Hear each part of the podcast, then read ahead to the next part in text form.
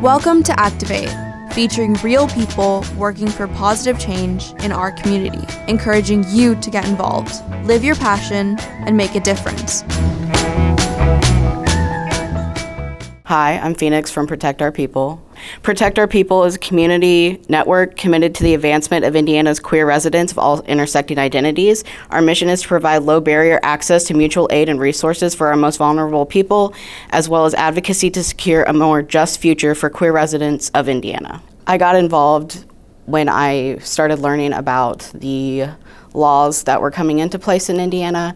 Uh, mostly, most importantly, it was the bills that ban gender affirming care for trans minors in Indiana, and also the um, Don't Say Gay bill, which outs transgender youth to their parents. And I was like, something needs to be done about this. So at the beginning, we were going to the uh, State House, and a couple of the members presented things in front of the legislators.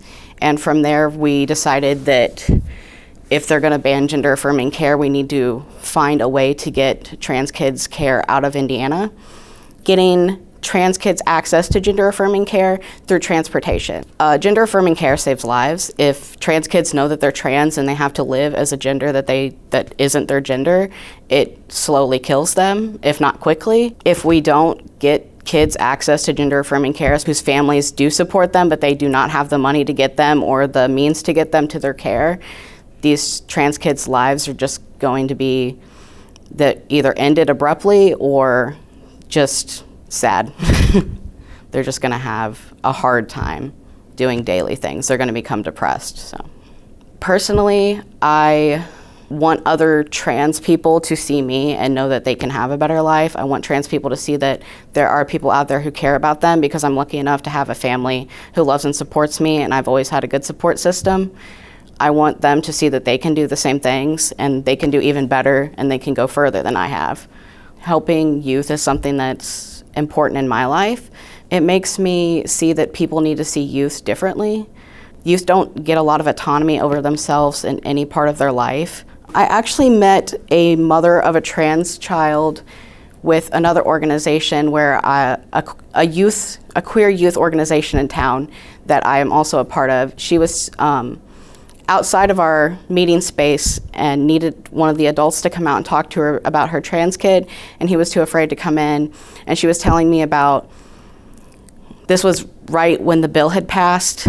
Um, she was telling me that he didn't feel like living anymore. He had no means to go on. He was just completely done. And I, we had just started Protect Our People, and I told her about it, and she came to a meeting and she was telling us about these issues. And she was able to get connected with the social worker and get a letter to get her son to start hormones. And he has now started hormones, and he is finally like doing really good. He's happy. He's back to talking to his friends.